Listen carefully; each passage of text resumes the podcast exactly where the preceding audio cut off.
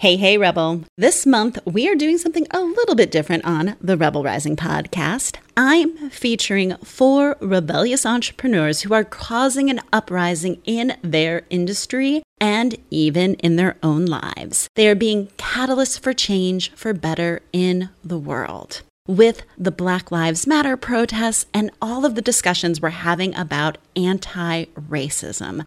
I thought it was important to kick off this month with a rebroadcast of an interview that I did with Erica Corday last October about becoming an imperfect ally. With our Instagram feeds going back to normal and the nightly news having more coverage about the coronavirus than the protests, I believe that it's important that this work still continues, that we continue to have conversations about racism and what it means to be an ally. So if you're new to allyship and anti racist work, Erica Corday is someone that you should know about. I love her approach. Her approach is about having dialogue and meaningful conversation. She is someone you should know and listen to, follow, and work with. So I hope you enjoy this conversation on imperfect allyship. And I do hope it inspires you to learn more about becoming a better ally and continuing your anti racist journey. Hey, hey, Rebels. I feel like this is one of the most important conversations that I've ever had on the Rebel Rising podcast. And it is my hope that it raises your awareness and it pushes your boundaries. And I feel I need to say this before we dive into the episode because I am a woman of privilege. I am white. I am cisgendered. My pronouns are she, hers, and hers.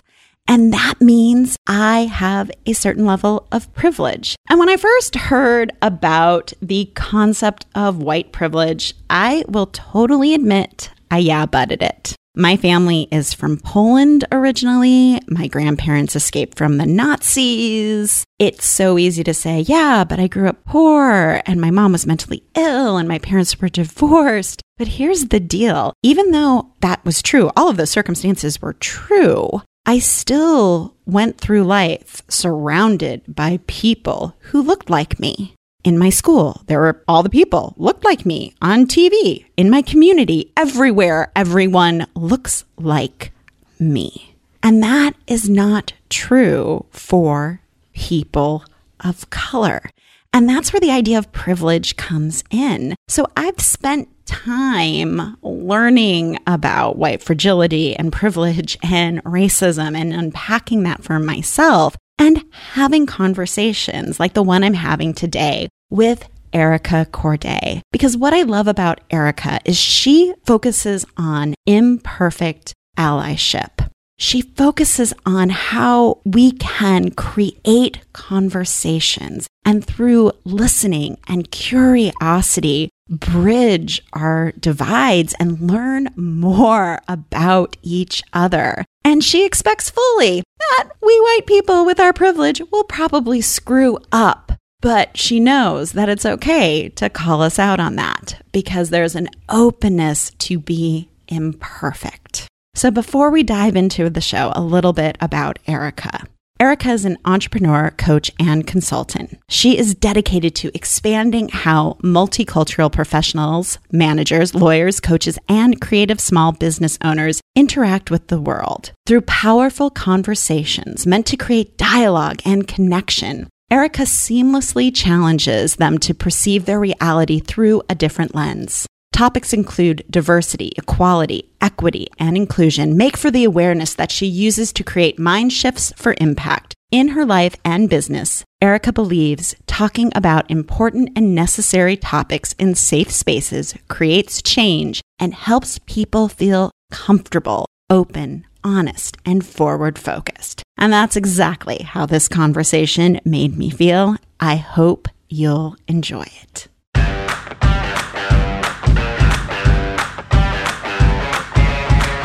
To the Rebel Rising Podcast, where business owners, speakers, and entrepreneurs have real conversations about making the journey to becoming the next generation of thought leaders and influencers.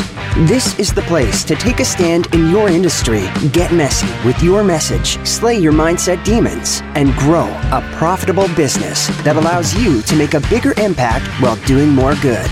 Here's your host, the instigator of Three Word Rebellion, Dr. Michelle Mazur. Hi, Erica. Welcome to the Rebel Rising podcast. Hello, Michelle. Thank you so much for having me. I'm extremely excited to do this with you today. Oh my gosh. When I found out your expertise was in diversity and inclusion, I was so excited because this is a conversation I've been wanting to have for a very long time on this podcast. So I'm thrilled you're here. I am happy to help with it. And I'm glad that it's something that you are in the room to talk about. A lot of people shy away from it. The hard things are what people struggle with with. So the fact that you're like, yeah, I want to talk about it, I'm all on board. Absolutely. Well, and I think as a white person, I have a duty to talk about this. Like that's part of my job. It's important because it's very easy for those that maybe feel as though they don't have the platform as much to feel like, well, how am I supposed to get this out? And I'm a firm believer that when you are not the one that is the target, so to speak,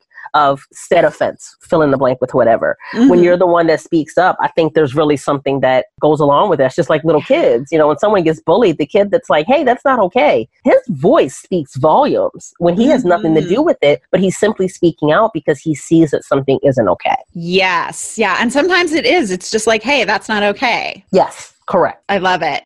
So tell me, Erica, what are you rebelling against? Hmm, that's a loaded statement, but I, I know. well, a big a big thing for me on top of pretty much anything is I am rebelling against the lack of conversation and the connection that comes with it. I'm a firm believer that if you take the time to actually speak with and listen to someone and hear what's being said, you have a better opportunity to figure out where they're coming from what their thoughts are, what got them there. And having a better context around things changes everything. So when people don't talk, when they don't take the time to listen, all it does is create this breeding ground for misunderstanding and assumptions and expectations to pop in and fester, and nobody benefits from it. In that space of diversity and equity and inclusion, there is absolutely no way that anything is going to shift if people don't talk and leave the space to listen. Oh, that's so good. Um, can you give me an example of a time where you've seen that happen? Absolutely. When I grew up, I grew up with a mother that carried a lot of burden when it came to race, and she didn't talk about it. She had a mother that was very, very fair. And so at a time when the civil rights movement hadn't yet made the impact that, you know, we're kind of bearing the benefit of now, her mother could pass and the children could not. To have a mother that grew up at a time when this is what was normal for them, mm-hmm. and then to have moved into a job where she was a black female doing a job that these white men were very vocally angry that she was doing it. She never talked about how she felt about those things. She didn't talk about the impact that it made on her and the anger that it gave her. And the anger, she was absolutely entitled to have it. What she wasn't entitled to have was the space to pass that on mm. to her children through a lack of conversation. I remember being seven and I used to love New Kids on the Block. I'm dating myself here. um, and you know, my my my parents were divorced when I was five, and my dad, um, I'd gone out with him, and he'd taken me to buy the tapes. Again, I'm dating myself, mm-hmm. and I had these posters, and I put them up on the wall, and all these things. And her comment to me was, "Why are all these white faces on your wall? Don't you know what color you are?" Oh. And as a seven year old, I kind of didn't understand why she felt so vehemently in that moment. To me, I simply looked at it as, well, I like the music, and that has nothing to do with how I process my view of myself. Yeah. Yet, as an adult, I absolutely get it. I understand how going to work receiving racial slurs and anger and negativity in your environment day in and day out wore on her. And mm-hmm. it impacted how she moved through her life and then in turn how she moved through her life in reference to her children. Yeah. And it's very interesting to see how so much of what people carry when it comes to anger, these emotions that they use as ammunition to move through their life or justification stems back to the fact that somehow or another there's no talking. Even if that talking means that you need to be sitting on a couch somewhere in order for somebody to help you move through something. Yeah. Not having dialogue ends up being the root cause of so much pain. So this is a almost impossible to answer question, but I'm going to ask it anyway. How do you think your mother's life would have been different if she could have had that space to talk about what was going on, to talk about race, to talk about what she was seeing in her own workplace? to you, to her best friend, to anyone? I think that if nothing else, it could have caused her to to be less angry and i say that in the sense that when you have that anger it affects how well you're able to enjoy your life and you only get one. When you look at everything through that lens it tempers everything. It's like having rose colored glasses. It changes everything. Yeah. but you know what's the not so desirable polar opposite of that?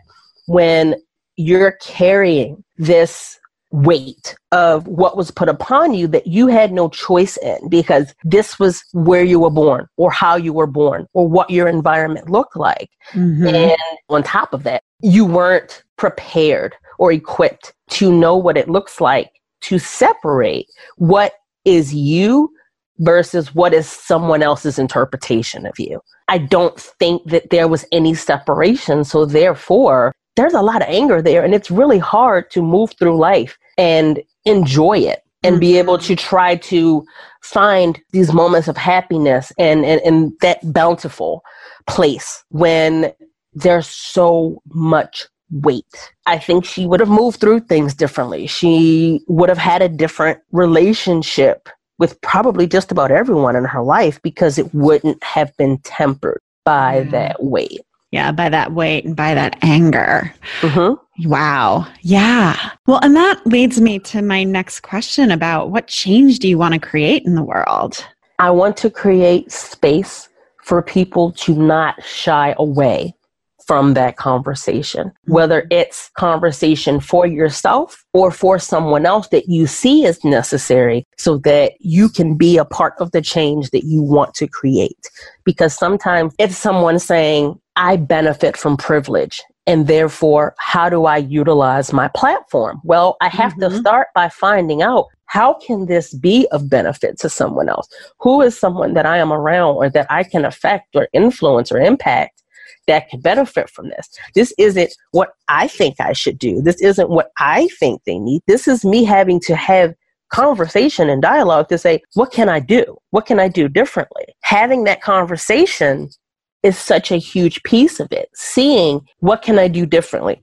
What have I done that maybe didn't have the type of impact that I would have wanted or that I know I don't want going forward? What is it that I can affect from my place in the world that can hopefully have a ripple effect. Because I think it's very easy to get into this place of, oh, it's too big, it's too much. What can one person do? If everybody did that, well, then we know what happens nothing positive, nothing yeah. forward moving. So simply saying, this is where I am. What can I do in, in the area that I live in? What can I do to support someone that doesn't look like me? Where can I vote with my dollars to mm-hmm. show that I want something different to happen with my investment in the world? What can I give to my children to ensure that they move through life in a more forward moving and equity based type of way? So mm-hmm. it's figuring out where do I have the space to show up as the change that I want to see right here, right now. I love that. Just to back up a little bit, because I have a theory about this and I'll totally share it after I get your point of view. But what do, what do you think is the biggest objection to people showing up and creating that space? When you've always had a certain way of looking at life, processing life, and moving through life. And then all of a sudden you realize that it doesn't adhere to the types of values or beliefs that you thought that you had. Mm-hmm. And you realize that you almost have to kill off a part of yourself in order to make space for the type of person that you really want to be. Well, a lot of people struggle with that concept because Yeah. that means you have to say, I haven't done things in a way that I would do them again. I have made choices that probably weren't the best choices based on the way that I think and feel now. To have to say, in order for me to make space for the type of person that I want to be, that's the best version of myself now. Every day it's always an evolution, expansion's always happening Mm-hmm. but you can't keep both. You can't keep the old ways of being and thinking, yet incorporate all this new stuff. If the old stuff completely undermines the change that you're trying to make, you almost have this rebirth that has to happen. But rebirth only happens if you let something die. That is very true because I know the conversations that I've had with some of my white friends where they have done or said something that was racist. My experience is when you mention that, they, you know, this is what the book White Fragility is all about. And if you haven't read that book, every everyone should read that book um, because what that experience was when I said something, they were like, "But you know me, I'm a good person. I'm not racist. I have black friends." Like just like the Oh. litany of all of it, and I'm like. Here's the deal. And this is what I really appreciate it because, like, I've thought about this for a long time. Like, I believe that all white people are inherently racist, but we don't know how we're racist. And being racist doesn't mean you're like a white supremacist or a member of the KKK. We were just brought up in a society where we have all of this unconscious bias and we don't know how it impacts us until somebody thankfully says something and points it out. But that's when it gets really tricky of creating that space where they're open to listening to you or having the conversation. And that's kind of for me, like what my experience has been. Like it's hard. Yeah. Like, oh, oh, white people, please get over yourselves. Well, and I think the experience you have is what tends to happen very, very often. And it's not this thing of everybody is a full blown robe wearing KKK member, as you said. What happens is, is you'll have these people that will have these implicit biases and the subconscious programming that Mhm. they don't even realize is there. They'll do these things, but they'll have those comments that are still very much, I have to save myself here. yes. I have a black friend, or I watch this show, or I listen to this kind, and it's like, no, that's not, that's not helping you here. And, and I listen to Beyonce. I'm like, Oh. no, and so much of it is realizing that what keeps the system in place isn't the polar robe wearing, you know, KKK member. It is the person on a day to day basis that falls into the stereotype of assuming that the black person that just walked in maybe isn't the owner or person in charge, that mm-hmm. the person that is wearing a hijab is a terrorist, or immediately thinking that the black man that got too close is going to snatch your purse. It's these things that you don't realize that pop up when you least expect it that you have mm-hmm. to dismantle. And those are the little things that keep it in place. And I've had to unfortunately go through this where I had to advocate for my son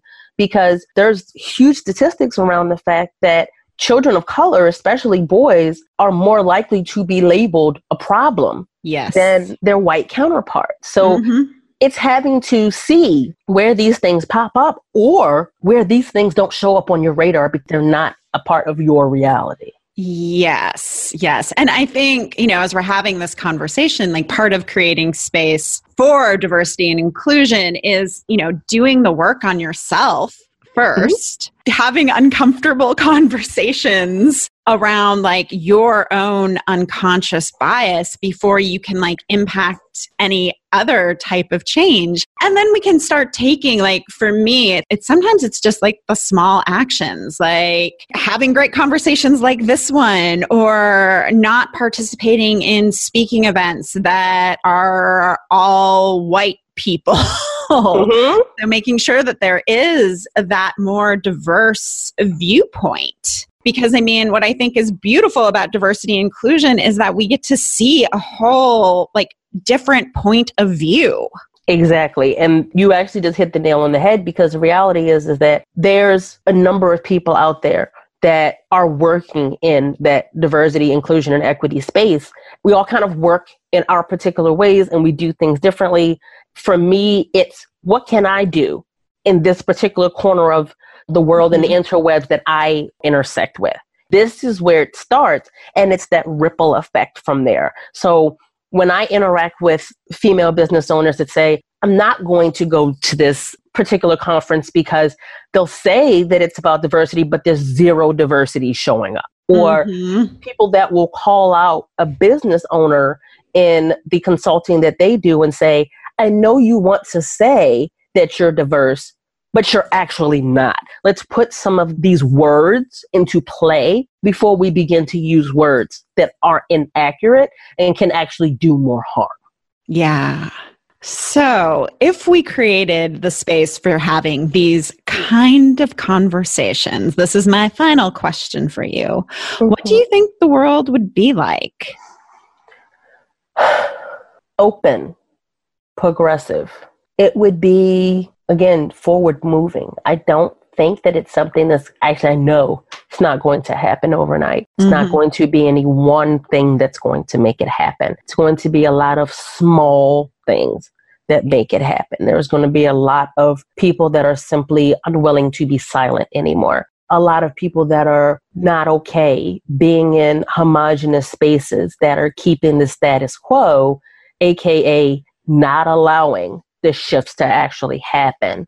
With that awareness, you can't unsee it. Yeah. So there's going to be some people that may try to run from it, but there's going to be more people that know, hey, I'm doing this work on myself and I can't be silent. I'm mm-hmm. unable to anymore. With that, there's possibility and mm. that's the best that we can truly hope for for like for someone like me that's a parent you know for my kids for grand you know my grandkids hoping that at some point in the the lineage they can look back and say you know i had an ancestor that wanted to be a part of the change yeah and not the problem. Yes. Having that person who is doing the work so that we can open possibility. I think that's, I love that. I love that vision. That's exactly why I do what I do. It's not because I think overnight it's going to change, but it has to start somewhere. Again, it's a ripple effect.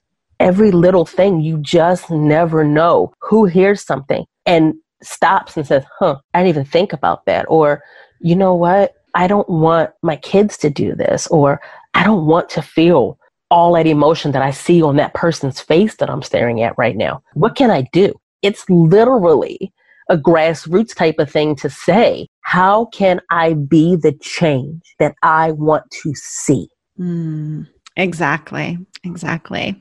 So, Erica, tell us where we can find you online.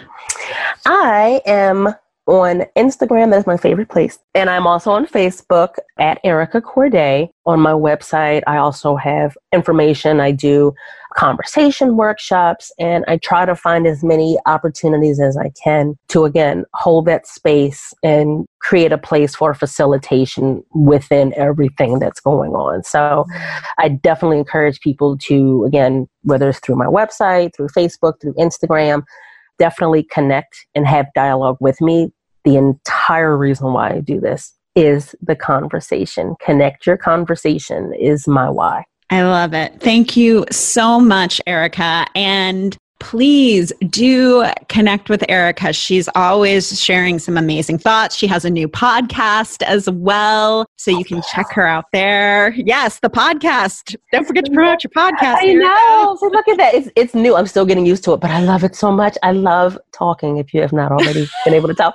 Um, so currently, yes, the, the two main places that you will find us are iTunes and mm-hmm. Spotify. So hop on over. The podcast is pause on the play. Yes, and we will hook that up in the transcript. We'll link that up. And thank you so much, Erica. I really appreciate you being on the Rebel Rising podcast and having this conversation with me. Thank you so much for having me. Michelle is amazing. As always, thank you. Thank you so much for listening to the Rebel Rising podcast. If you enjoyed the show and find it valuable, please rate and review us on iTunes, Google Play, or wherever you get your podcasts. When you leave us a review, you help more people find the show. For more information on working with me on your three word rebellion messaging or your keynote speech and speaker marketing, go to drmichellemazur.com. See you next time, Rebel Riser.